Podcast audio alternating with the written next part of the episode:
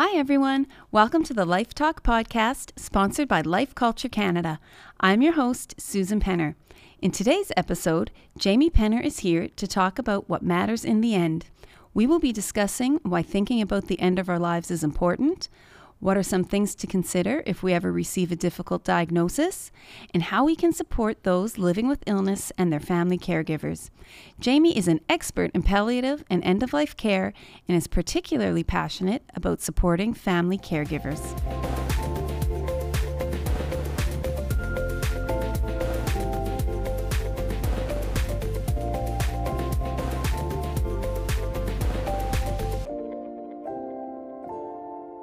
Jamie. Thanks so much for being here. Before we get started, I want to let people know that we are not related, in spite of having the same surname and in spite of our devastatingly good looks. But we do actually go way, way back, having first gotten to know each other in high school.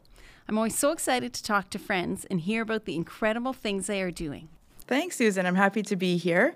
And uh, we do go way back, don't we? it's hard to believe that high school is what five or six years ago. yeah, yeah, I wish. um, can you tell us a little bit about your area of expertise and what you are passionate about? Sure. So I'm a nurse, and I began my career at the Health Sciences Center in a surgical oncology unit. Um, from there, I uh, moved into a clinical nurse specialist role at Cancer Care Manitoba. And in these roles is where I really came to understand the impact that living with a serious illness can have on all aspects of a person's life. Um, and I really came to appreciate the very important role that family caregivers play in supporting people who are living with a serious illness. So I'm currently uh, working as an assistant professor at the College of Nursing uh, at the University of Manitoba. I am teaching an undergraduate course in palliative care and an interdisciplinary course in family caregiving across the lifespan. And my program of research is really focused on working with family caregivers to improve the caregiving experience and help promote their own health and well being. So that's me in a nutshell. I know you've had a tremendous impact on me in terms of thinking about these issues because we've known each other for years now. And I would say maybe even planted a, a seed for me when it comes to learning about uh, caregiving and also end of life issues.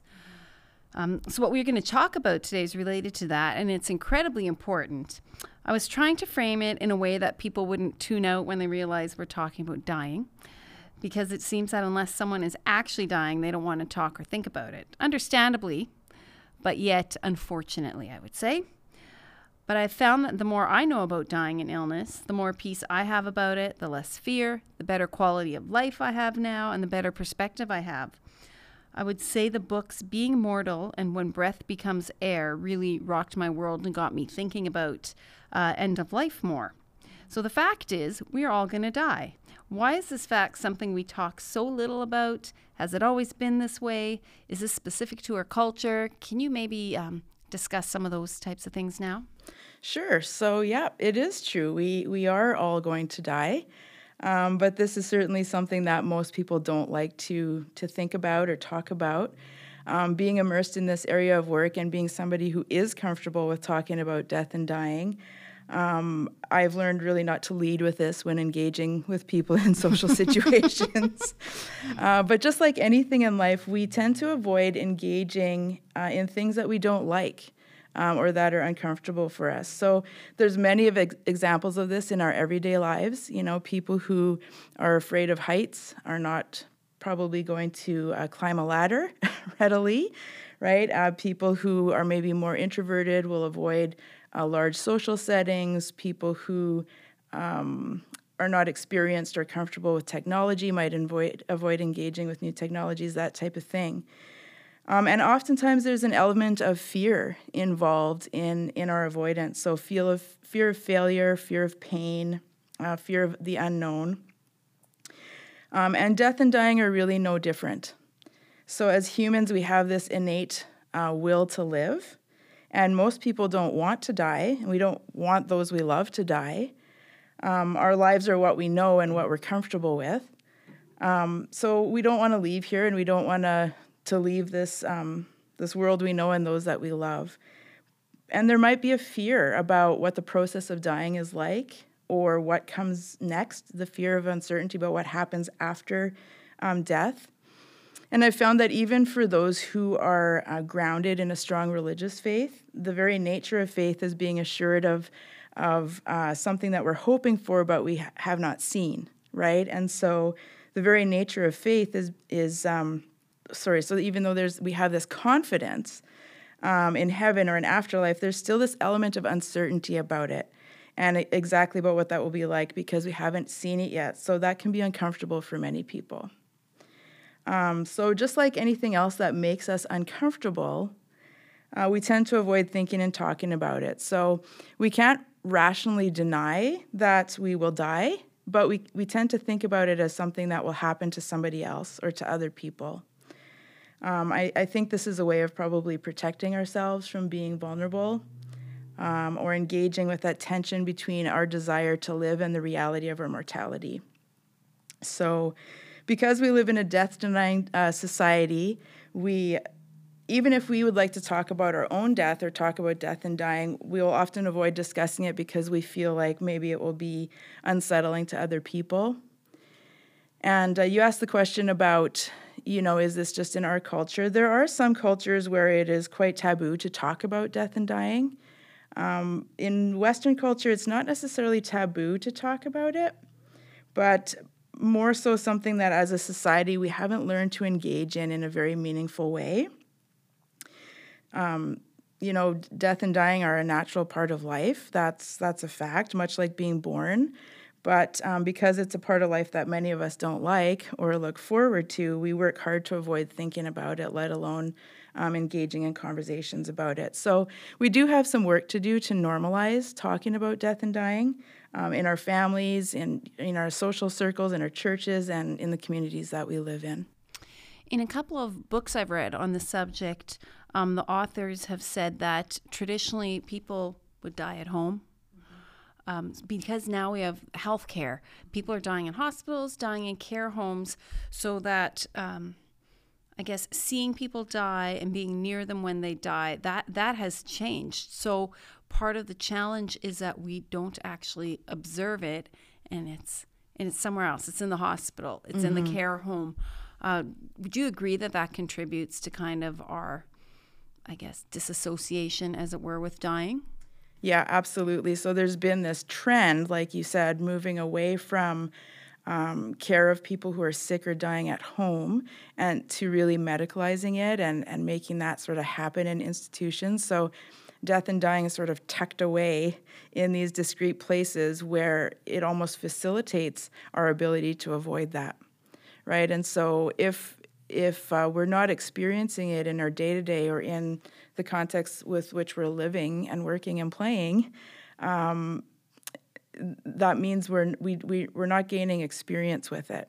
And if we don't have experience with it, we don't have confidence with it, we're uncomfortable with it, we will continue to avoid it. Yeah, the unknown is scary. Exactly. Yeah. You mentioned faith in terms of faith faith playing a role in end of life issues and in dying. And what I've noticed, it seems that the more our society turns to secular humanistic worldview, the more it has trouble accepting suffering. We want to maximize pleasure. If this is all there is and there's no afterlife, let's just go for it. And when we die, it doesn't matter. There's nothing after this, anyways. Um, yet suffering can be a profound experience. A woman I know used to work at a hospice, and she said those last three weeks of life can be just some of those beautiful, profound experiences in terms of family reconciling. And she said they're beautiful. And so she would say we're missing out when we try and avoid avoid, you know, these things. And obviously no one wants to suffer. Having said that, how do our efforts to avoid suffering negatively affect us?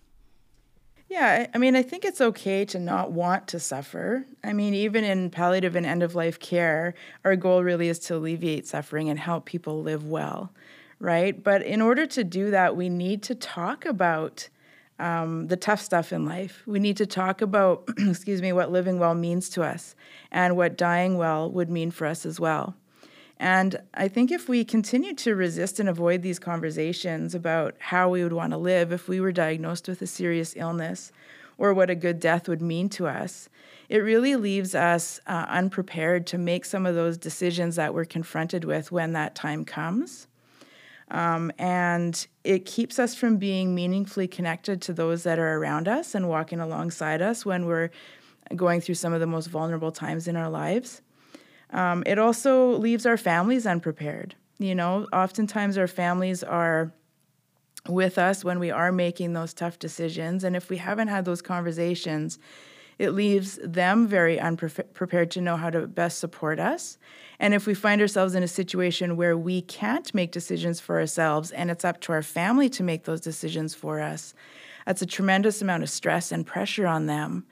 Um, if we haven't talked about what matters to us, if we haven't talked about, you know, what it is that we would be willing to accept or not, um, or what um, the way in which we want to live out the last days of our lives, and or what a good death would look like for us. So the irony is that by avoiding talking about death and dying and preparing for it, we uh, we really set ourselves up for more suffering than is necessary, right? And so by simply learning to get comfortable with having these conversations and engaging in these difficult talks, um, we can lessen the suffering when the time comes and when we're faced with these difficult situations. This leads well into a discussion I would like to have about disproportionate medical intervention. Uh, one of the disadvantages of waiting till diagnosis before thinking or talking about issues of mortality and suffering is that when a diagnosis comes, people are unprepared to make really important decisions about their care. So they can tend to make decision, decisions for disproportionate medical intervention. So, for example, um, if you look at cancer, quality or quantity of life would be would be a good question. Aggressive chemotherapy or aggressive treatment may extend your life by two months, but what quality of life is that extra two months um, so, just could you talk a little bit about disproportionate medical intervention? Sure. So, we consider care to be uh, disproportionate when the intervention or the action that's being taken is uh, perceived as either too much or sometimes too little. Uh, in relation to the prognosis.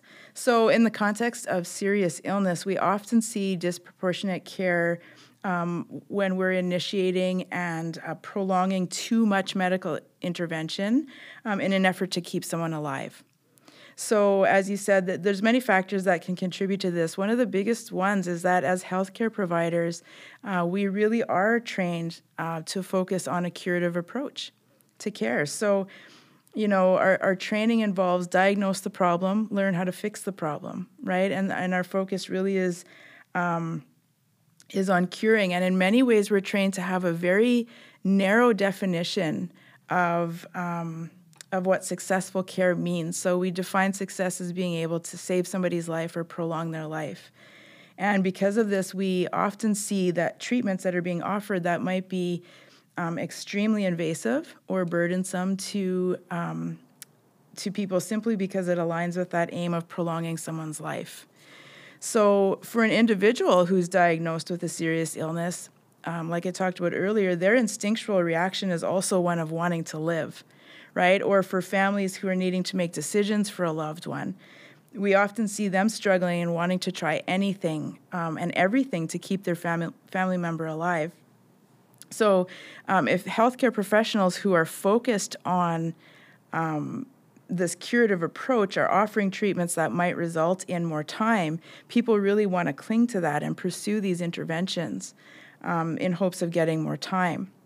And so, oftentimes, like you said, the focus is largely on quantity of life or getting as much sort of time as we can. Unfortunately, what's often missing is an honest discussion about, you know, what or a consideration of what that time will, will look like um, and or what the individual's quality of life will be if we do pursue these treatments or interventions that that might prolong their life. So I think it would be very beneficial if we as healthcare providers could redefine what we see as successful. Um, we know that many illnesses simply cannot be cured. So defining su- success as saving somebody's life then becomes futile, right? And often leads to these extreme measures or this disproportionate care that we're talking about. But what if success was seen as helping uh, someone live well when they're living with a serious illness? Or what if success was seen as helping uh, people die well um, when they're living with a serious illness that cannot realistically be cured? Right? And what if we became comfortable with walking alongside people in these difficult uh, parts of the journey and having honest conversations? You know, if we started to define that as successful care, I think um, it would go a long way in improving people's quality of life and, and having sort of a different uh, different outcomes that we're focused on.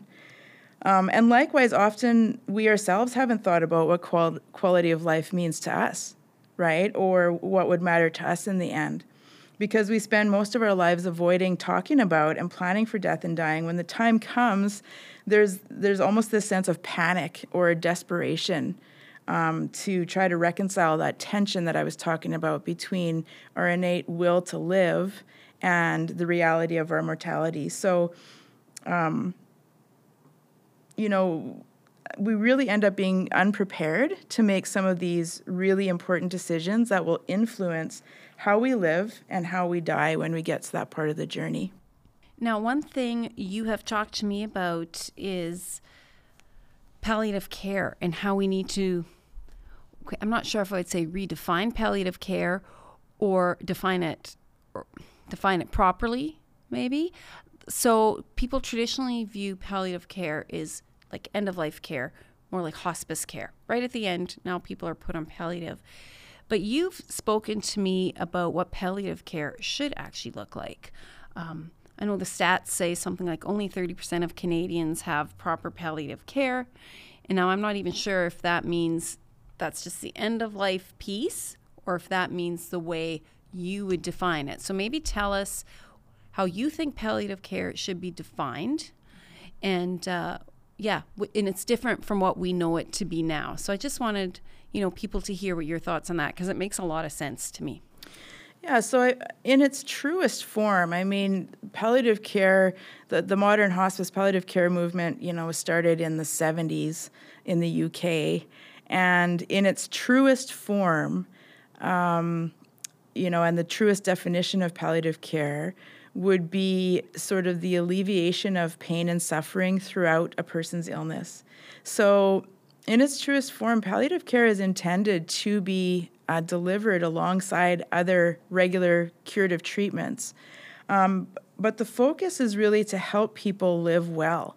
And the, and the aim is to look at all the ways that a, that a person's illness is impacting on their life, not just the physical symptoms that they're experiencing, but the psychological, the social, the, the um, emotional, spiritual impacts that living with this illness has. And palliative care aim, aims to address those throughout a person's illness, right alongside any other treatments that they're uh, receiving. But oftentimes, um, the way that palliative care is operationalized in, in the clinical world is very different, and that is often due to um, limitations with resources and that type of thing. And so we've come to know palliative care or equate palliative care with very end of life care, when in fact, end of life care is a piece of palliative care. End of life care is the care that's provided when somebody's in their last hours or days of life whereas palliative care can and should be delivered right from the time of diagnosis throughout a person's illness to help them live well. So I like to think about it as, you know, palliative care is about helping people live well when they're living with these serious chronic progressive illnesses, and end of life care is when we get to that stage where we're then helping people die well. Right? And so um, yeah. I think if we you know, if it weren't for some of the limitations that we have with respect to funding and other resources, um, you know, I, I think that we we would be able to do a better job of actually delivering palliative care as it was intended, and in a in a way that people, that more people would benefit. Um, again, throughout their illness, instead of just in those very final days or weeks of their lives. Yeah, I think that's a very different way of approaching palliative care than I think we kind of traditionally understand it. In those situations, let's say after diagnosis, can a patient, you know, if they kind of know what we're talking about here and have heard this, can a patient initiate those discussions with their doctor? Um, or will the doctor, you know, because it sounds like the doctor will wait longer than maybe should for palliative care. Is this something patients can advocate for? Yeah, and I think, you know, the other thing we're trying to change is this notion that, um, you know, palliative care is a very distinct service that's only offered by a specialized team. You know, when we get to this place of switching from a curative approach to a palliative or end of life approach. So we would love to see things move to a place where uh, wherever a person is receiving care, whether it be in the hospital, in a long term care facility, at home, you know, wherever they are, that whoever is involved in their care team would be delivering a palliative approach to care. So, in other words, addressing all those ways that that illness is impacting them and helping them to live well. Um, and that, you know, so that we can sort of reserve the use of our specialists in palliative care um, to come in and help when things get complex or outside of the scope sort of a regular uh, plan of care. And I, I think that it needs to become an expectation of people and of societies that they can and will receive palliative care when they are living with a serious illness or diagnosed with a chronic progressive illness. Um, and I think that if um, as a society, we come to understand what palliative care can offer and how it can benefit us, and we become, we, we equate it less with end of life care, right? Sometimes people hear the words palliative care and they become very fearful because they equate, equate it with the death service, or this means I'm going to die soon. But if we could shift that to a place where people understood uh, that palliative care can benefit them in so many ways, um, for months. Some people live with these illnesses for months or years, and that palliative care could benefit them throughout that whole time and help them to prepare for the time when they do reach the very end of their life. Um, I think that uh, people would be living better, and I think that we would be better prepared to help people die well as well at the end. I really love that. It's more of a quality of life yeah. approach. Mm-hmm and then even in term from the terms of the medical side, more of a holistic approach mm-hmm. from you know the medical team. Yes, i say it versus like you said, now you're in palliative care. Switch. Yeah, yeah, and for a long time that that's sort of been. Uh, the way things have been, where we sort of have this curative, let's do what we can to help you live longer. And when we finally accept that we can't do that. We can't help you live longer. Now we'll consult the specialist palliative care team. And oftentimes that's too late and it comes at the very end of life. And so if we could somehow, again, I think this ties back to the notion of how are we defining successful care? You know, and does it need to be either or? Why can't we have palliative care delivered right alongside some of these other curative uh, approaches? and we're always reevaluating how this aligns with the person's goals of care. Right, and so there might come a point in an illness where there's more emphasis on curative versus palliative, but then there might get to a point where we shift the focus so there's more emphasis on the palliative versus the curative. Um, but I think we need to get to a place where we are expecting this of our healthcare system. We're expecting that this type of care and that this care will be available to us uh, when we need it. Man, I really love what you're presenting here. That change in focus, I think that could have huge uh, positive implications for people living with illnesses. Mm-hmm. Um, yeah, in, even in terms of mental health, in terms of like you know that switch. Oh, now you're on palliative. That's that's got to be, you know, even challenging from the mental health point of things. But mm-hmm. when it's just kind of more this continuum of mm-hmm. care from diagnosis on, I just think that's that's a really great way, really great way to approach it. Um, another port, important piece of this is the role of caregivers, and this is in family caregivers, mm-hmm. and this is an area you are passionate about. So, and I know this personally because I've known you for years, and you've talked about this for years. Um, so, even if we personally are not dealing with a diagnosis or caring for someone with one, chances are we all know someone who is. So, why is it important that we support family caregivers? And maybe you can just talk about family caregiving. And by family, I mean it could be a friend as well. Mm-hmm. Um, but why is this so important yeah, why is this area so important to you? Why are you passionate about it? What should we know and what should we do? How much time do we have? Oh, boy. Because I could talk with this for a long time. I'll cut you off. yeah, okay. Uh, you know, I think um, when we're talking about people who are living with a serious illness, um, you know, our minds automatically go to the person who's living with that illness. And I think that we need to be mindful of the fact that there are people walking alongside these individuals.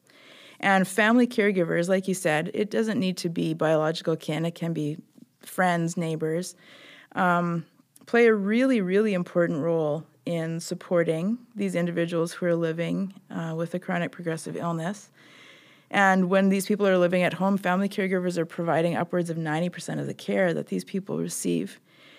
And so you know, oftentimes when we think about family caregivers, we think about all the ways that they're providing care, which is very, very important. And they're having to learn all kinds of new information and new skills in order to provide this care, which can be overwhelming for them, can be somewhat stressful for them.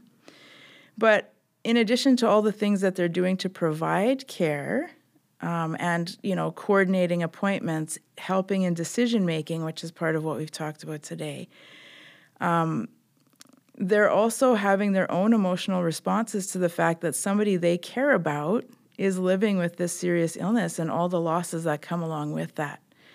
And so I think it's really important that um, that we find ways to better support caregivers because you know when care when caregivers perceive that they don't have the uh, supports or the resources that they need um, to face sort of the challenges that come along in this caregiving experience, that's when we see them starting to have some of these negative health outcomes. So we know caregivers, you know, have high levels of fatigue. There's high levels of anxiety and depression. They're often feeling very overwhelmed. Um, but when supports are in place, we might not you know take away all the stress or all the stressors that are involved with caregiving but we can turn that stress into a more positive stress where it helps caregivers thrive in their role so that support's really important so that caregivers um, are able to continue providing care and providing this tremendous amount of support that they do for the person who's living with the illness but also so that their own health and well-being um, is maintained and that and they're not becoming sick and becoming patients themselves it was interesting. Um, in the work I do, we want to restore the value of life in our culture, essentially. Mm-hmm. So we look for things to do that, um, yeah, support a culture of life. So I met with a CEO of a large company recently to talk about um, just some different things from the HR perspective of what companies could do to support women, to support families. And he said it's interesting. He's noticed that on his management team, his managers aren't asking for time off because, you know, their wives have had babies or they need to deal with a sick child. They've noticed their management team needs time off to care for parents, bring parents to appointments, um, do this caregiving role. And he said that is something new uh, that he's come across, where now there's more uh, pressure and stress as his management team gets older to be those caregivers for parents. I'm just wondering if you could speak to that in terms of the role our society, like businesses, for example, can even play in supporting a culture where we take care of our aging, take care of our ill, versus just kind of, mm-hmm. you know, leaving that responsibility up to the medical system. Mm-hmm. Yeah, I think traditionally uh, the support of caregivers uh, has been seen as something that's sort of taken care of through the healthcare system because this is where um, caregivers uh, largely intersect with healthcare providers when they're walking alongside the person who's sick, right? And so we associate that caregiving role with the illness and where that's taking place is in the healthcare system, so they'll support the caregiver. But in reality, caregivers are providing most of this care at home and in the communities that they live. They're trying to maintain and juggle jobs or parenting, um, you know, other responsibilities that they have with their caregiving responsibilities. And their needs are multifaceted. So, yes, they have needs uh, related to uh, knowing how to provide medical care and support to the person who's ill. But they also have needs, like I said, coping with their own emotional responses to the illness and, and the losses that are occurring there. Um, they have needs in relation to balancing work and other responsibilities. They have uh, financial stressors um, that are associated with caregiving, lots of out of pocket expenses that occur, plus sometimes the loss of the income for the person who's ill.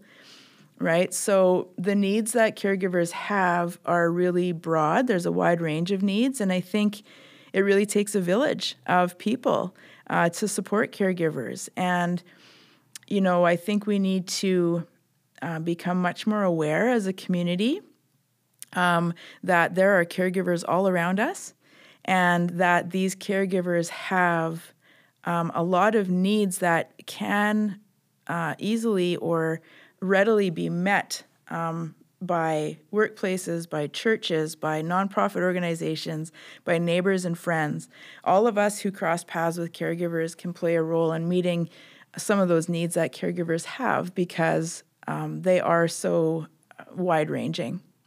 I've met with a few caregivers recently, and you know, they've said to me they really just part of it is they just want to talk about it and just vent. But not that many people actually are aware what they're going through. And I asked why that is, and most of them say like they want to protect the privacy of their parents. They want to protect you know, the privacy of their spouse, or they, you know, like there's this protection over the people they're taking care with, um, the person they're taking care of, I should say. So they're actually not that vocal. So to a certain degree, the onus is on us.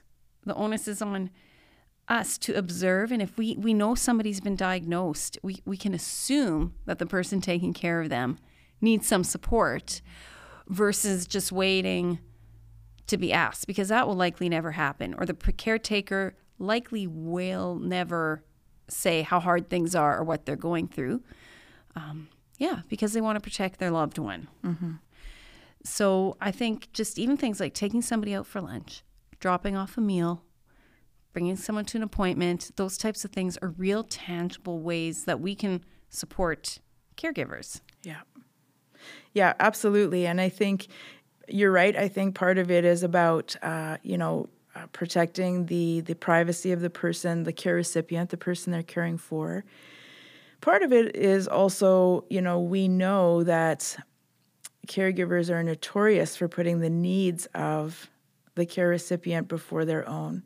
So, you know, they're often so busy with sort of making sure everything's in order with their caregiving responsibilities that their needs come come last. And by the time there's time for that, um, either they, they can't find the time or they don't have the energy to engage in things that, that they need to sort of fill up their own cup, right? Um, but certainly, I think there's some very uh, simple and practical things that all of us can do. Um, one of the I have found one of the most powerful things uh, that that we can do to show support to somebody who's in a caregiver role is to acknowledge acknowledge the care recipient, acknowledge, you know, what's going on in the caregiving experience, but then to ask, and how are you? And how are you today? Right? Sometimes being uh, so specific because we also know that, you know, caregiving, our experiences with caregiving fluctuate from day to day. Some days are harder than others, right? And so to simply ask somebody, how are you doing today? Or how is today going for you? And you know, they may want to talk about it, they may not. That's okay. But what it does is it it opens or it invites them to a conversation and it lets them know that you are good to talk about that if and when they ever want to. That's great. Great advice. So, in closing, when we think about people who are living with serious illness or the people who are taking care of them, are there ways we can advocate for them um, or for loved ones in these situations?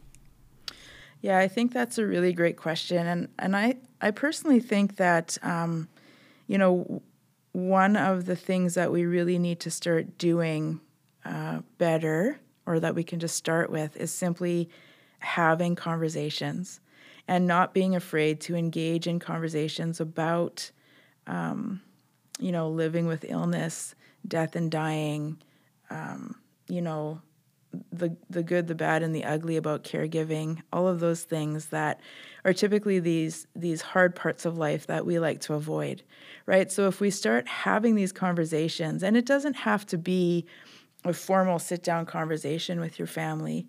You know, it can be very informal conversation in your day to day. You hear of somebody who is living with an illness and you say, you know, I wonder what that might be like. Have you ever thought about what it would be like if, you know, you were diagnosed with cancer? Or, you know, have you thought about what kind of treatments, you know, you might accept or not accept, those types of things. And so it can be, you know, snippets of conversation that happen in our day to day that really again just open that conversation and let people know that we're willing to talk about these hard things right um, i always tell my students in class you know, if you have a question, chances are other people have that same question. And so sometimes we avoid talking about these things because it's hard to talk about things that that we have some fears around or that type of thing. But chances are if we're thinking about things or have fears about certain things, the other people around us do too. And so if we can sort of broach that in a way that opens that conversation and lets people know that we're open to talking about it, suddenly it becomes a little bit uh, more of a normal part of our of our conversations, right? And so, um, I think, yeah, I think one of the things we can do is, um, as again, start to start to talk about these things with our families and our friends and our churches and our social circles, um, but also, you know, if and when we are diagnosed with something or we're supporting somebody and we're in that caregiver role so, and supporting somebody who has been diagnosed with an illness um, ask questions of the healthcare team, right? And I think that, you know, when you're faced with this situation, everything is new and there's a lot coming at you at once. But I think that um, it's really, really important. We're going to be making decisions along the way throughout the whole journey. We're, there's constantly going to be decisions that we're making. And every time we're faced with a decision, you know, if we ask the question, okay, this is the treatment that's in front of us, so it's one thing we usually talk about okay, what will this do for how much time I have left?